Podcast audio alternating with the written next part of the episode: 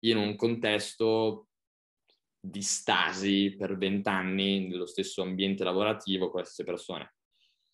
Cioè quella stabilità lì per me è opprimente. Mi piace molto di più l'idea di dire ok, domani prendo, vado in Cina, come ho fatto, eh, nel paese più strano e lontano a livello culturale da quello che poteva essere la mia idea del, di un paese lontano e distante culturalmente e scopri cioè, che la tua visione del mondo in realtà è il 0,1% di, di quella totale. Viviamo nella migliore era in cui potessimo mai vivere, circondati da opportunità, talento e bellezza.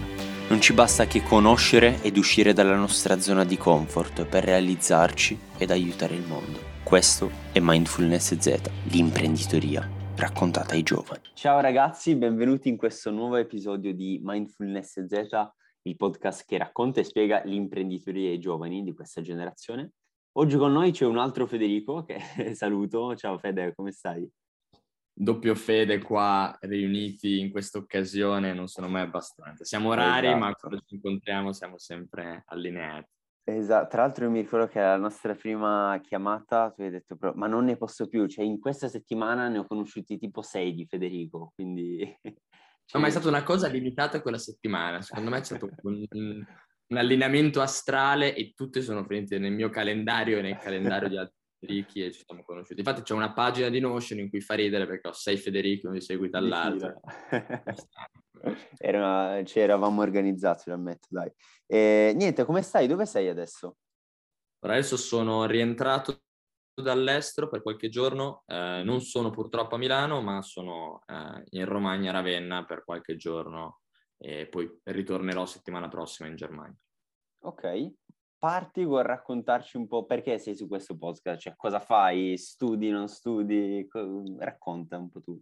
Eh, il perché sono su questo podcast andrebbe chiesto al Federico dall'altra parte del, della linea, però accettando il fatto di essere felice di essere, di essere qui, eh, rispondo in ordine alla, alla, prima introduzione, studio non studio, eh, studio, eh, sul volentieri lì si potrebbe porre l'accento, però diciamo che, che studio è qualcosa che, che, faccio, adesso sono attualmente in Erasmus in Germania, ma la mia home university è in, in Austria, sono all'ultimo anno di, di magistrale, quindi io spero di concludere il mio percorso al più presto, ma diciamo che nel frattempo svolgo diverse attività già da, da, da qualche tempo che sono partite come accessorie all'università, poi nel giro di pochissimo tempo hanno preso un effetto slavina, un, una rilevanza, una dominanza nettamente, nettamente maggiore, pur mh, lasciando un po' di spazio all'università che comunque deve essere, deve essere coperta. E parlavamo proprio qualche minuto fa di come sia delle volte complicato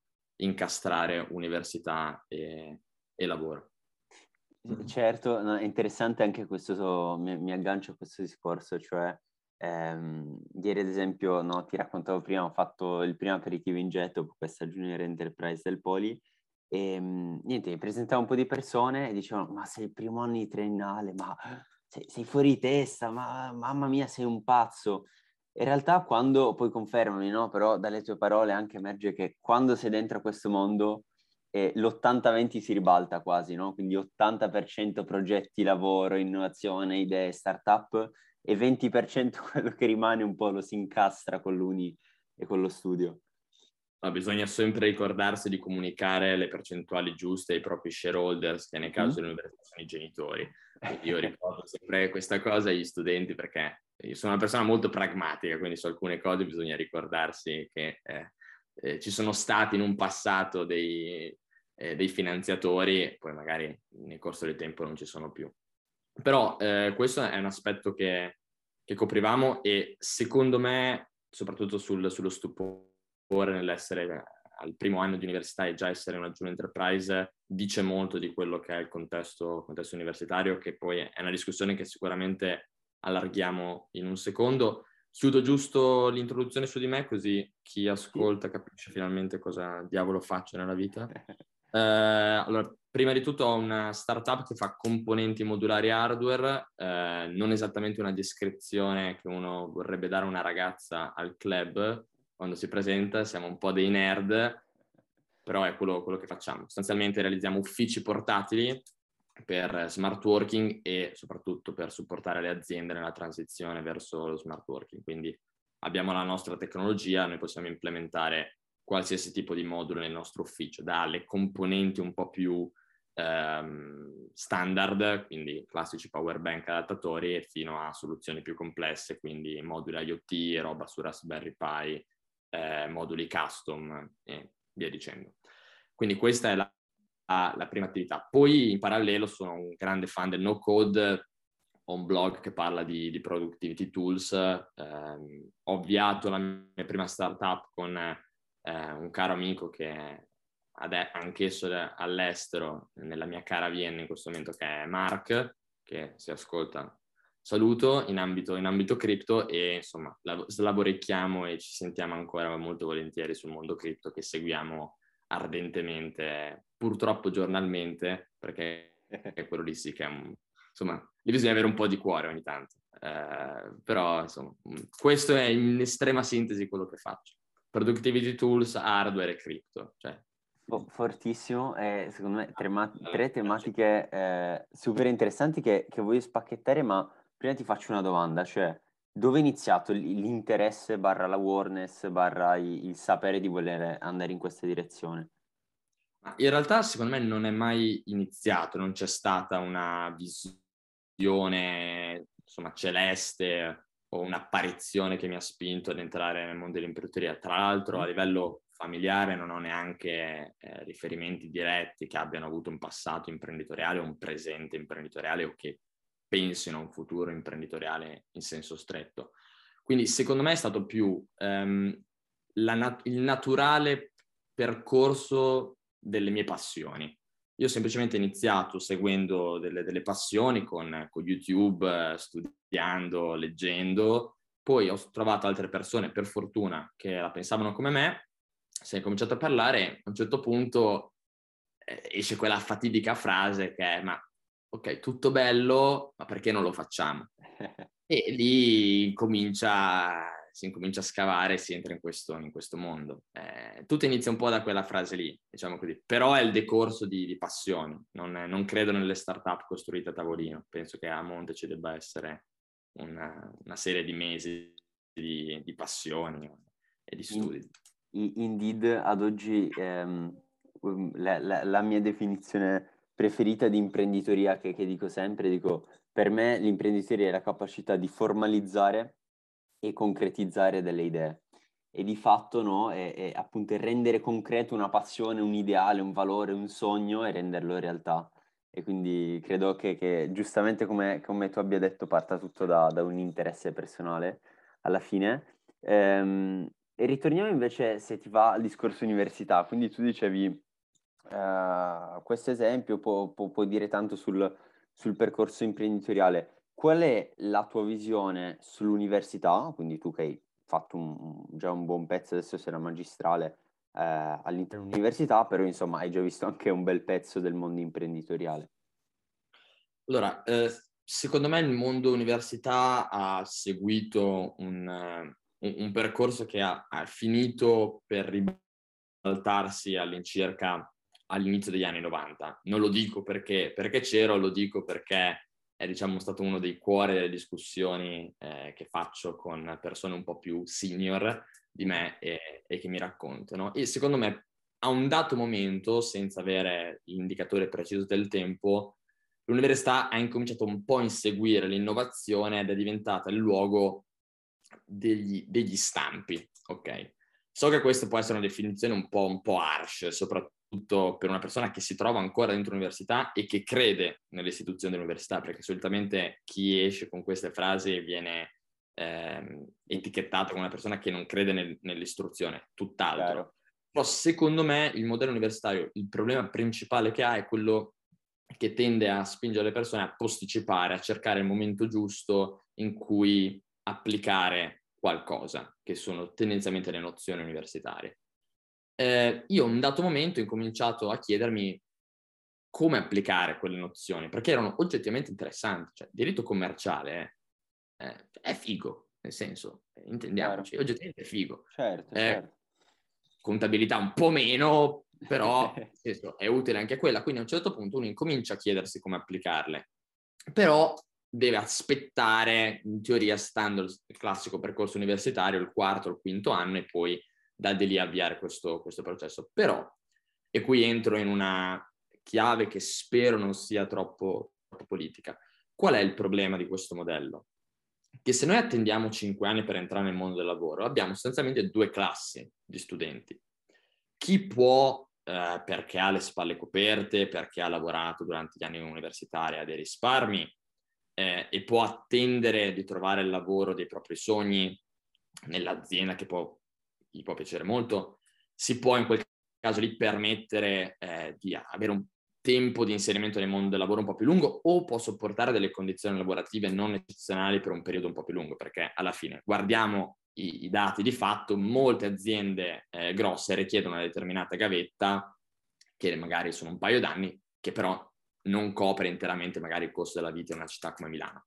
Qui si può discutere sul fatto che le aziende abbiano questi processi, però certo. parliamo della realtà dei fatti. Ok. Um, altri invece non sono in queste condizioni, quindi succede che debbano prendere delle opportunità lavorative che sono, sono di- diverse, quindi magari raccolgono un po' tutto quello che viene loro presentato. Ecco, di per sé questo non è un problema, perché non è che uno ha 28 anni, se ha fatto 4 anni in Bain e uno ha fatto 3 anni in Accenture, succede niente di che. Mm-hmm. Però se l'università eh, dicesse subito che per poter raggiungere i propri obiettivi o seguire un lavoro che ci dia delle soddisfazioni, delle gratificazioni a livello professionale, bisogna iniziare durante gli anni dell'università, si abbatterebbe questo disallineamento al termine del quinto anno. E questi qui non sono dati eh, che mi sono inventato io, sono parte della, del mio progetto di tesi, tesi magistrale che devo tenere il meno politico possibile perché è comunque una laurea in economia e quindi devo certo. stare attento alla terminologia adottata. Eh, però eh, i dat- dati alla mano dimostrano questo e quindi secondo me questo è il problema cardine dell'università. Bisogna spingere le persone non tanto a lavorare nel senso stretto del termine, ma a inseguire delle passioni, dei, degli interessi che poi possono definire a 24, a 25 anni cosa si vuole fare. Io adesso ho 23 anni, mannaggia, eh, e eh, so quello che mi piace. Eh, so quello che mi piace, so quello che voglio fare e lo, lo inseguo, cioè ho un obiettivo che è eh, la mia società, può essere, possono essere tante cose diverse, anche eclettiche, però questo secondo me è il problema principale dell'università, che tende un po' troppo a posticipare a un domani sempre più effimero. Eh, le, che, insomma, il, il buttare, co- condivido, secondo me, anche qua eh, ti, ti lancio questi due spunti Riguardo al primo condivido a pieno, no? discutevamo anche ehm, nell'episodio con, con Riccardo Russo dell'importanza di scaricare a terra la teoria, ma non solo, scaricare te- eh, a terra la teoria subito dopo averla studiata. Perché? Perché il modello universitario è fatto di X anni di teoria e poi pensare di ricordarsi tutto il contenuto accumulato per poi scaricarlo una volta sola e non funziona perché ce ne rendiamo conto che si studia per un esame, dopo sei mesi l'80% del contenuto è andato via. Quindi eh, anche lì siamo, no, non so se la prima o la seconda ehm, università più teorica in Europa.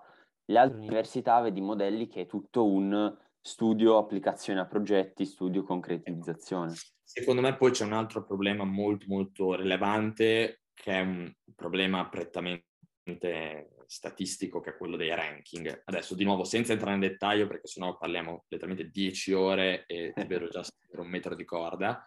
No, però il problema in quel caso lì è che l'università diventa un, un luogo eh, strumentalizzato, eh, definiamolo così, in cui lo stampino definisce più o meno la qualità o il valore di quella persona lì che in alcuni casi è senza dubbio vero, nel senso ci sono università che sono università davvero eccellenti, sia per l'output di ricerca che tante altre cose. Al di là dei parametri adottati per il ranking, che io consiglio a qualcuno di andarsene a vedere ogni tanto, perché se uno ha mai fatto un esame di statistica si rende conto eh, come, la, dell'assurdità dietro alcuni, alcuni modelli. Però l'università, soprattutto nei, negli Stati Uniti, sta diventando un po' il luogo in cui non si insegue più quella parte anche eh, filosofica, teorica del, del, del, sapere, dell'incontrare persone, del conoscere nuove, nuove vedute, nuove opinioni, di cambiare opinione. Io in università, il più grande obiettivo che ho raggiunto in università, e questo qui lo dirò sempre, non è stata l'educazione che ho ricevuto, ma è stato il fatto che io ho imparato a cambiare opinione. Cioè io vengo da un paese non tanto grande in cui le idee sono più o meno sempre quelle, le persone che conosci sono più o meno sempre quelle. Io in università sono incontrato con persone che venivano dal Kazakistan, che venivano dalla Russia, dal Sud America, dal, dal Sudafrica, chiaro che avessero vedute diverse. Certo. E eh, ho imparato questo. Secondo me questo è il più grande insegnamento che mi ha dato l'università, imparare a cambiare, cambiare visione, a dire anche che ci si sbagliava su alcune cose, che si era un po' limitati nel, negli strumenti che si adottavano per il ragionamento. Però queste sono le cose che secondo me l'università dovrebbe sottolineare, cioè la parte prettamente, il motivo cardine per andare all'università, che non è dire domani vado in una mega azienda perché sono lavorato lì e prendo un sacco di soldi, cioè, anche volendo, se uno vuole può farlo. Certo, certo. Però vado all'università perché è un processo, soprattutto interiore, un processo di, di conoscenza di se stesso, un processo di comprensione di un mondo che fino a quel momento non avevo idea che esistesse. Questo chiaro. secondo me dovrebbe essere il Chiaro, chiaro. Ampliare la, la, propria visione, conoscere nuove persone, sentire punti di vista è importantissimo. E, ehm, e invece riguardo a, a, al secondo punto che, che, dicevi, cioè l'importanza di non aspettare il post laurea, il post eh, per vedere altre cose. Cioè, anche lì ehm, credo sia importantissimo avere no, il, il, il, coraggio, uscire da zone comfort, avere quel minimo di follia per dire ok, una passione, riesco a incastrare quella passione con, con l'università, che non significa per forza mondo imprenditoria, ma in generale il concetto è fate cose, fate side project, provate, sperimentate, mettetevi in progetti, fate volontariato perché se no, quando è che scopri cosa ti piace fare? Sì, e, e soprattutto quando incominci a dare valore veramente al tempo. Um, secondo me quella lì è un'altra, un'altra cosa fondamentale. L'università, e non è un problema questo assolutamente, non voglio fare una lista di problemi di università, anzi dopo per compensazione posso fare una lista di pregi, così facciamo, eh, riba- ribilanciamo questo podcast sì. e non sempre un hater dell'università. No, però scherzi, scherzi a parte. Um, l'università ha un calendario che tendenzialmente ha, ha, tre mesi di lezione, poi i mesi degli esami, c'è il mese di mezzo. Invece, se uno incomincia a inserirci dei side project, quello hanno un calendario tutto loro, cioè che va un po' cioè, a boia, nel senso, eh, puoi avere di, di, un calendario completamente a caso, quindi uno incomincia a dire che 24 ore in un giorno non necessariamente sono poche, per carità, però si può fare davvero, davvero tanto. È una cosa condivido. Eh. Guarda, Poi, anche qua di nuovo con... la sera, però si può fare davvero, davvero tanto. Verissimo, ehm, e, e, e, due spunti che, che, io cerco sempre di, di rilanciare. Um, uno è il provare, um, a volte amici no, fuori a questo mondo mi dicono, ah, come fai? Cioè, impazzisci, ma io non ce la faccio. E, e due, il primo consiglio è iniziare, e il secondo è eh, porsi una sfida, cioè io dico um, fate sì che un giorno all'anno, che sia domani, tra una settimana, però prendetevi un giorno, quel giorno per sfida proprio personale, un gioco, lo riempite di più impegni possibili in cui non smettete un secondo di far nulla. Oh, il giorno che abbiamo deciso congiuntamente tu ed io era oggi per caso, perché siamo abbastanza imbullanati. era il gioco, bastava No, eh, ma poi, eh, poi ci arriviamo perché il concetto è fai un sacco di cose, alla fine della giornata ti senti soddisfatto, cioè non, non ce n'è, no? Quel, quella sensazione di aver fatto cose e il fare tante cose ti porta a essere più produttivo e quindi almeno per me io prendo per gioco domani faccio un sacco di cose poi dico wow è figa sta sensazione facciamolo anche dopo domani e poi quindi diventa un'abitudine il che ti porta a crescere a vedere. in botta di, di, di lavoro e quindi quando non si ha tanto da fare si va un po' in questa crippling depression. Dici eh, ma è strana questa dove vengo cosa ci facciamo su questo pianeta proprio lì fa parte, fa parte del gioco. Però il piacere del fare io, io veramente questa cosa qui non so mai come comunicarla. Però eh, io ho iniziato a lavorare a 16 anni, avevo il mio primo business a 16 anni, poi lavoravo d'estate e io non so perché, ma in quel momento lì, al, al di là della bellezza a 16 anni, dopo un mese di lavoro in spiaggia, di ricevere la busta paga, cioè quella è stato il piacere più grande della mia vita che ho avuto a 16 anni. Ma perché uno vede veramente il frutto del proprio, al di là che fossero tre spicci, cioè parliamo di Riviera Romagnola, estate, bagnino, quindi non è che parliamo, non giravi in Bentley ai tempi, anche perché avevo la patente. Però la, bellezza del fare è proprio, proprio questo, cioè qualsiasi fare esso sia, che sia digitare su un computer, che sia lavorare in un bar, un libro, cosa. qualsiasi cosa. Un libro, qualsiasi cosa. È secondo me proprio un, qualcosa intrinsecamente dentro, dentro l'essere umano. Non, non, so come comunicarla come, come, cosa, però spero di aver, re, di aver reso l'idea. Indeed. Perché io provo a fare un parallelismo che forse non, non la spiega eh, meglio, però fa, fa, cogliere forse un aspetto interessante. Kierkegaard dice la scelta più giusta è quella più difficile e se ci pensiamo noi siamo ad oggi una società che va verso, sempre di più verso no?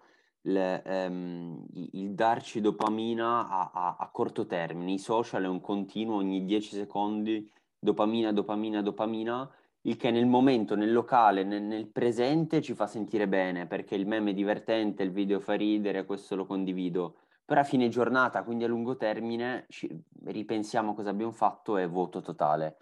Invece il contrario, il dire ok, leggere un libro richiede effort, richiede sforzo cognitivo, richiede tempo, richiede impegnamento, però cavolo, quando finisci un libro la sensazione che hai è infinitamente maggiore, non, non, non, si può paragonare. E quindi qua abbiate il coraggio di sforzarvi un po' di più e fare, fare le cose per, per un'ottica a lungo termine, no? Sì, adesso qui dico anche un punto negativo su questo, però esprimo il mio rammarico nel fatto eh, che tu sia più fresco di liceo, quindi tu ti possa ricordare ancora queste citazioni di Kierkegaard. Io purtroppo il classico l'ho concluso qualche tempo fa, quindi non riesco a controbattere con un'altrettanto figa eh, citazione. Eh, mannaggia, questo qui dovevi dirmelo prima dell'intervista che mi sarei riletto un po' di roba. Anche magari Hume poteva esserci utile, perché Kierkegaard e Hume vanno sempre molto bene uno con l'altro. No, però eh, bisogna anche stare un po', poi un po' attenti, secondo me, anche ad, ad, altri aspetti e questo podcast è diventato estremamente più, più filosofico del previsto. Eh, ma, parte... ma, di fatto no, mindfulness è proprio riflessione, cioè qua, qua si discute filosofia, imprenditoria, è tutto un po' un flusso. Sì, non so perché oggi sono un po' in botta filosofica, sarà la luce soffusa, sarà quello, però secondo me bisogna stare un po' attenti in alcune, in alcune fasi e secondo me anche tu Fede, ma io, io stesso ci siamo, ci siamo, passati, che è la fase in cui tutto un po' rallenta eh, per mille ragioni, perché magari il progetto è in una fase, un secondo di, di stallo, oppure bisogna aspettare mm-hmm. aggiornamenti e in quei casi lì se uno è veramente in botta di dopamina, però di lavoro, di attività, di fare, bisogna stare un po' attenti a non farsi, a non farsi sovrastare eh, dal, dalla cosa. E quello lì secondo me è un aspetto che ho imparato a gestire poi nel corso, nel corso del tempo, perché quando tutto rallentava, classico esempio, agosto in Italia tutto rallenta e magari un aspetto informazione a destra o a sinistra per concludere alcune cose, avviare il progetto, però cioè sono una settimana in cui tutto è fermo, cioè io lì nel senso non so cosa fare. Eh, eh, anche perché avevo, pre- cioè, avevo pre- già prenotato le vacanze, ma non era per quella settimana lì, quindi cioè, non sapevo neanche cosa fare, nel senso. E Bravo. lì bisogna stare un po' attenti perché arriva la botta con gli interessi della, del mancato, della mancata dopamina da lavoro, quindi lì bisogna stare un po'... Vero, è, è, è, quasi ribaltata questa concezione e forse, non lo so, ragioniamola assieme, una risposta potrebbe avere potrebbe essere quella di avere diversi interessi al di là del lavoro, cioè a me capita a volte di eh, avere la giornata libera invece in cui voglio staccare, quindi non, non, non faccio cose, progetti, lavoro eccetera, però posso dedicarmi alla lettura piuttosto che un giro con gli amici, una passeggiata nel bosco, il pianoforte, non lo so, però tenere questo, questo concetto secondo me di, di alzare il livello, no? Eh, però su ogni aspetto della nostra vita, che sia un passioni, lavoro, famiglia o, o altro.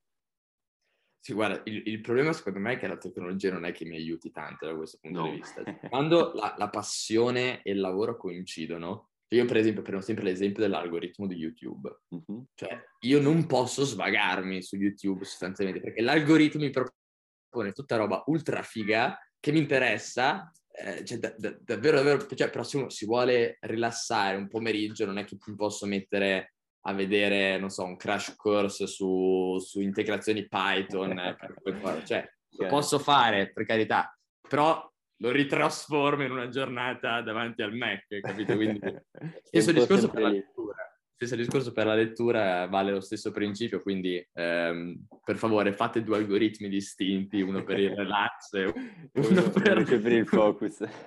eh, quello sarebbe, sarebbe comodo, però non, non si può fare. Però io rimango dell'idea che eh, nonostante quello che viene, possa essere detto in generale sulla, sulla nostra generazione o sui ragazzi, insomma, 96 a, non so, quali sono i giovani di adesso, 2003? Eh, 4, sì e so. no, in realtà, giovani cosa, cosa intendiamo? 2003 non lo so, adesso hanno 18 anni, vabbè, comunque sì.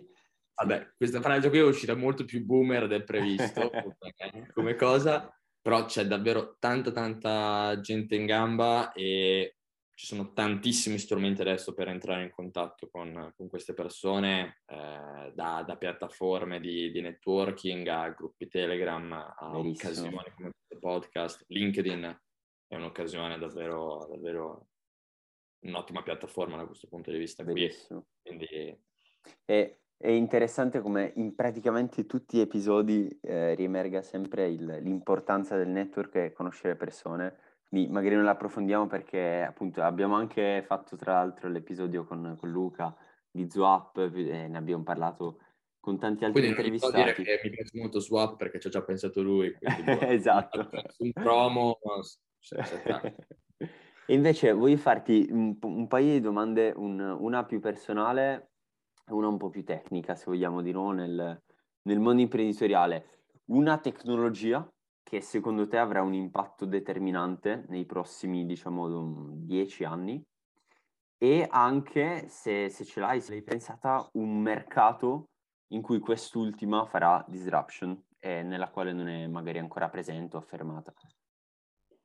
Allora, eh, non so quanto sia stata mainstream questa risposta, ma da Crypto Guy eh, io dico sicuramente eh, la blockchain secondo me è una delle tecnologie più, più disruptive in assoluto e con blockchain faccio riferimento solo alle public, eh, quindi parliamo di quelle vere, non di LTs, non parliamo di, di private, eh, governance limited, cioè parliamo roba, roba seria e secondo me come impatto principale, al di là di quello eh, finanziario, prendendo a riferimento un asset come, come, Bitcoin, anche se io sono un grande fan di Ethereum, sicuramente secondo me sarà quello della definizione di nuovi, nuovi strumenti geopolitici e soprattutto della definizione di nuovi processi eh, politici a livello, a livello finanziario nell'implementazione di, di, strategie finanziarie di medio e lungo termine all'interno dei paesi. Si è già visto con alcuni paesi che hanno adottato Bitcoin, ma eh, veramente una, una, stupidaggine adesso giusto per, per mm-hmm. dare un senso a questa frase. Usare, avere un asset limitato come eh, riserva di valore e, e, o valuta, quindi adesso li mettiamo assieme anche se andrebbero distinti, eh, cambia drasticamente l'approccio alla politica di un paese, perché non può più generare debito allo stesso modo con il quale lo genera con la valuta fiat. Certo. Quindi si va sicuramente a ridurre la parte speculativa di debito sulla, sulla valuta fiat, ma poi si va, si va, ad eliminare tutta la parte di intermediari. Vabbè, insomma, sappiamo benissimo. sappiamo benissimo di... Quindi io ribadisco di nuovo, secondo me questo sarà il core dei prossimi prossimi, dei prossimi dieci anni, ma perché è una tecnologia molto versatile. Eh, basta non applicarla al tracciamento per i polli delle catene di, di, della grande distribuzione perché lì sappiamo non sono blockchain, lì sono un'altra roba. Quindi eh, non promuoviamo queste cose. E se Mark è in ascolto sa a cosa mi sto riferendo. Eh, roba Bene, un po'... Mi sa che, che, questo marchio lo dovremmo sentire perché è già un paio di volte che, che è emerso. No, ma, quindi... eh, ma il problema sai qual è? Che eh, adesso non è che voglio spostare il, il focus, ma ci sono davvero tantissime persone che secondo me andrebbero sentite. Sono persone con le quali io parlerei giorni. Eh, Ma guarda, sono... super volentieri hai anticipato poi, poi, una domanda che ti avrei fatto a fine intervista, poi, poi ce la chiacchieriamo bene perché tutte, tutte persone che possono essere interessanti con cui chiacchierare, sentire, avere spunti e scambiare idee, eh, per me e per, per, gli ascoltatori penso che possa essere un, enorme valore aggiunto e quindi super volentieri e il primo sarà Mark, quindi devo ancora scoprire il cognome, però... No, ma dopo te lo giro, te lo giro in no, facciamo, facciamo, spoiler. No, ma ce ne sono davvero, davvero tanti. Eh, se pensate di muovervi anche sulla lingua inglese o mm. americani... Anche qua no, non spoileriamo ancora, però qualcosina forse inizierà a muoversi tra poco. E invece Basta che non mi chiedi niente in tedesco perché lì ho ancora dei serissimi problemi. No, no, mi sa che e... sarà inglese per eventualmente e, e, basta. Una domanda invece un po' più personale, però eh, interessante. Eh, a me quando l'hanno fatta la prima volta a un colloquio eh, ci ho pensato per un po', quindi prenditi pure il tuo tempo. Qual è il più grande fallimento che hai avuto nel tuo percorso, nella tua vita in generale? Eh, te l'avevo detto. Mente, me ne è venuto in mente subito uno, ma qui la domanda eh, non è eh, sul definire quale stato, perché lo so benissimo quale stato è più grande, la domanda è se come comunicarlo e se eh, comunicarlo. Eh, no. è, è, qualcosa che va contro la legge? No, no, assolutamente. Ok. Perché tutte le volte che passo tramite queste eh, premesse mi chiedono se va contro... Cioè, ho questa faccia da criminale No, perché non so se è possibile dirlo no. e se come... No, guarda, secondo me il più grande fallimento uh, ad ora, secondo me, rientra negli anni del, del, liceo e non è stato un fallimento di, di, per sé, ma è stato, secondo me, un punto un po' di svolta nel, nel modo in cui approcciavo Ehm, le, le, le, mie passioni, mettiamola così. Quindi elezione rappresentante di istituto, eh, io mi presento come una persona molto, diciamo, diretta mm-hmm. eh, su alcuni punti, che non è stato un aspetto particolarmente apprezzato. Adesso invece so come incanalare eventualmente l'essere diretto. Ai tempi lo incanalavo in maniera sbagliata. Uh-huh. E eh, il più grande fallimento è stato fare un passo indietro su una parte che, di cui mi ero occupato io, passarla e alla fine non essere eletto per eh, la parte che invece avevo seguito io, che invece avevo passato a un'altra persona. Questo perché? Perché non ero sicuro di quello di cui stavo parlando, eh, non ero sicuro di metterci la faccia e invece adesso, a distanza di, di anni, ho capito che se faccio qualcosa devo accettare anche il fatto che possa andare male. E in quel certo. momento lì non volevo accettare il fatto che potesse andare male, però certo. non avendo accettato questa cosa, alla fine è andata male, è andata male. E, e, quindi l'ho accettata tacitamente. Questo qui secondo me è stato, non è un episodio particolarmente significativo, devo essere sincero, però è stato uno di quelli che ha avuto il più grande impatto, secondo me, negli Ma... anni successivi. Guarda, molto interessante, eh, anche qua faccio, faccio, una piccola parentesi, cioè eh, domanda domanda trabocchetto, se vogliamo, cioè nella concezione che abbiamo noi di fallimento, no? Fallimento è una parola nera, cupa, fallimento, cadi, una cosa dove hai sbagliato. In realtà, eh, ehm, c'è adesso di nuovo, no? Frase motivazionale filosofica, c'è qualcuno che dice o vinci o impari. E quindi il fallimento alla fine non esiste, cioè esiste lo sbaglio, però se incanalato nel modo giusto, tu ad esempio ci hai dimostrato che tramite uno sbaglio ti sei portato a casa una lezione che poi hai, hai, hai potuto apprendere e far tua. Poi diciamo che con i ragazzi di, di Snapfit, eh, poi noi facciamo hardware, quindi eh, sappiamo benissimo come anche a livello finanziario, mm-hmm. eh, io lo dico sempre, cioè uno può fare questa cosa che stiamo facendo noi non perché è più smart degli altri, non perché è più figo o quant'altro, anche perché quei parametri decisamente non li rispettiamo, soprattutto a livello estetico, eh, però ehm, perché abbiamo preso una quantità di pugni nella faccia prima e, e, e mentre cioè che adesso ormai siamo un po', siamo un po abituati, cioè, non dico che siamo il Mike Tyson perché non voglio pormi in questo modo, però diciamo che abbiamo preso un po' di legnate, ogni volta abbiamo imparato e siamo andati avanti. Cioè, fare startup non è mai, secondo me, non dico neanche nel, nel prodotto, perché quello, quello, conta davvero tanto, però conta, è la cosa più importante start, nelle startup è la capacità di imparare giorno dopo giorno e evitare gli errori, perché tanto gli errori si fanno. Bisogna, una eh. volta va bene, la seconda, poi lì incomincia ad essere un problema. Però la prima volta bisogna, bisogna farli, se no non si impara. Verissimo, verissimo. E in generale, di nuovo, no? È bello vedere come si collegano le diverse cose, però di nuovo gli errori servono a imparare, cioè parte del processo per, per migliorare, per imparare. La cosa è che se non provi non fai gli errori e quindi di nuovo in qualsiasi cosa però il concetto è buttiamoci, proviamo, sbagliamo perché altrimenti... Iniziamo subito, iniziamo subito negli anni dell'università, negli anni del liceo, quando volete. Insomma. Indeed. Ultima domanda, eh, sono curioso perché in realtà di nuovo ne sono emersi già tanti di consigli, ma dovessi dare un consiglio ai giovani, cosa gli diresti? Allora, cioè, tu stai chiedendo a un altro Federico, per, fatti chiare e mettete lunga, cioè di dare un consiglio. Yes, uh, yes, dalla tua esperienza, tua visione. Dopo detto che siamo stati legnati, che abbiamo preso tanti pugni in faccia, beh, effettivamente ci può stare eh, come cosa. Eh, come consiglio, allora, sì, allora, secondo me è un po', un po questo, che è un, un, consiglio che darei a, a mia sorella, eh, che in realtà che è una 2004, quindi non so se rientri nel target sì, sì, giovani, sì. eh, che anche lei tra l'altro ha una carriera già all'estero da due anni, quindi insomma ha iniziato subito la, il suo percorso diciamo professionale uh-huh. e secondo me è quello di pensare alle cose non non in toni di bianco e nero, cioè in mezzo ci sono una miriade di, di grigi e ogni grigio ha dentro di sé mille opinioni.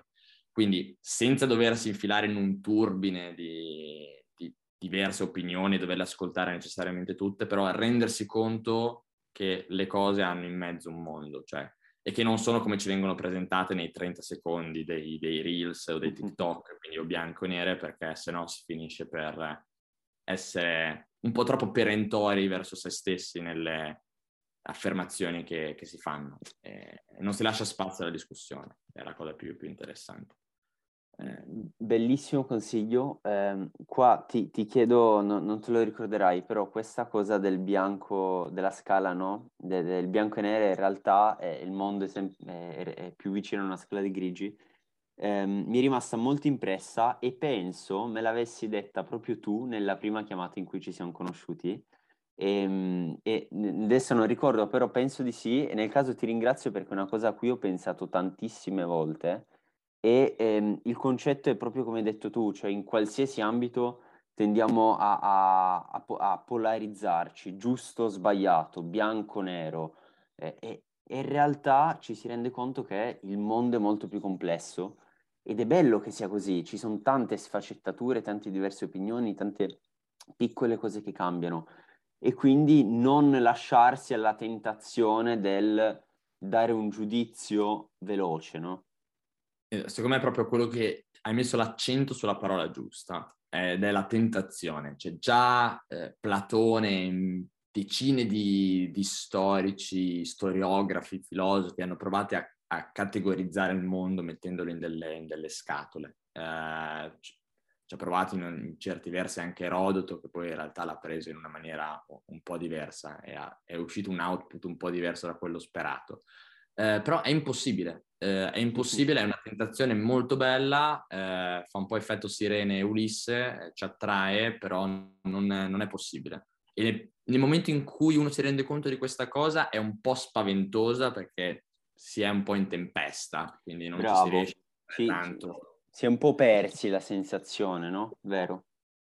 Però io dico anche, cioè, è necessario essere fermi.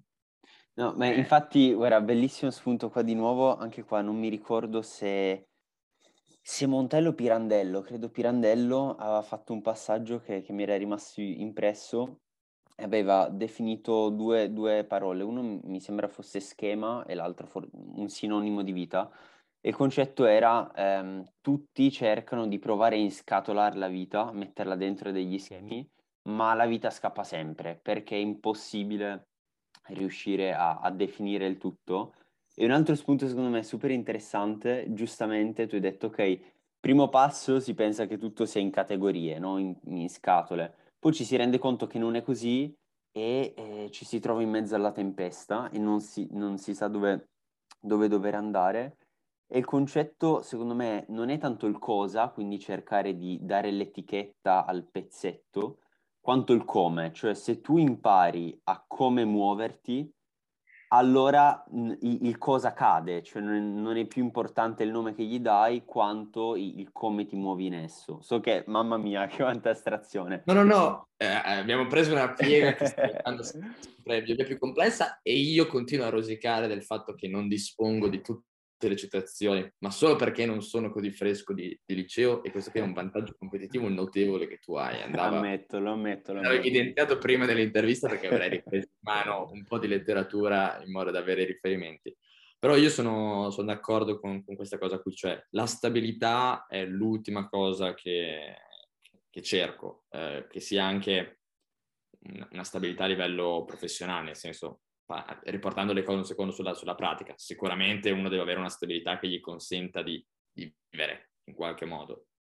Però non riesco a immaginare me, non riesco a immaginare nemmeno te, se mi posso permettere di andare oltre la mia persona, mm-hmm. in un contesto di stasi per vent'anni nello stesso ambiente lavorativo con le stesse persone. Cioè quella stabilità lì per me è opprimente. Mi piace molto di più l'idea di dire ok, domani prendo, vado in Cina, come ho fatto, eh, nel paese più strano e lontano a livello culturale da quello che poteva essere la mia idea del, di un paese lontano e distante culturalmente e scopri cioè, che la tua visione del mondo in realtà è il 0,1% di, di quella totale e uno si raffronta con, con un ampissimo mondo. E lì impari, impari, impari, impari tanto perché vedi una visione completamente differente. Sono tornato a casa più stabile di prima? No, non avevo la più pallida idea di, del 99% delle cose con le quali ero partito, cioè la nozione di, di, democrazia, di libertà, di felicità, di, di, tante cose per me erano un po' più blurred. Certo. Però, cioè, molto più figo, cioè, avevo un sacco di robe in più di cui parlare. Eh con, con, i ragazzi al bar, cioè per, per dare un riferimento. Di nuovo molto molto terra terra, però sì. Verissimo, e di nuovo ritorniamo a, a uno dei punti iniziali, cioè l'importanza no, di, di, avere diversi punti di vista, di ascoltare opinioni, di metterti in discussione, perché è lì che, che, che si cresce, no? quando, quando, si vedono diversi pezzi e poi riesci ad avere la visione più, più globale, più dall'alto ci si mette un po' in discussione, ma è la cosa più, più bella dei vent'anni. E soprattutto chiudo giusto su questa cosa qui perché mi sa che siamo già oltre i tempi massimi del, del podcast. Se uno sbaglia a vent'anni, quando sbagli, niente, non succede niente. Si impara e basta, non succede niente. Ok? Verissimo. Eh, poi chiaro, ci sono livelli diversi di errori, soprattutto quando uno entra nel mondo dell'imprenditoria, però nei primi passi ok? Prima che entrano in gioco notai e commercialisti, non succede niente se uno, se uno sbaglia. E, e, qua anche la conseguenza, poi chiudiamo, è se non sbagli a 20 anni, quando sbagli. Bravissimo. Bomba, Fede.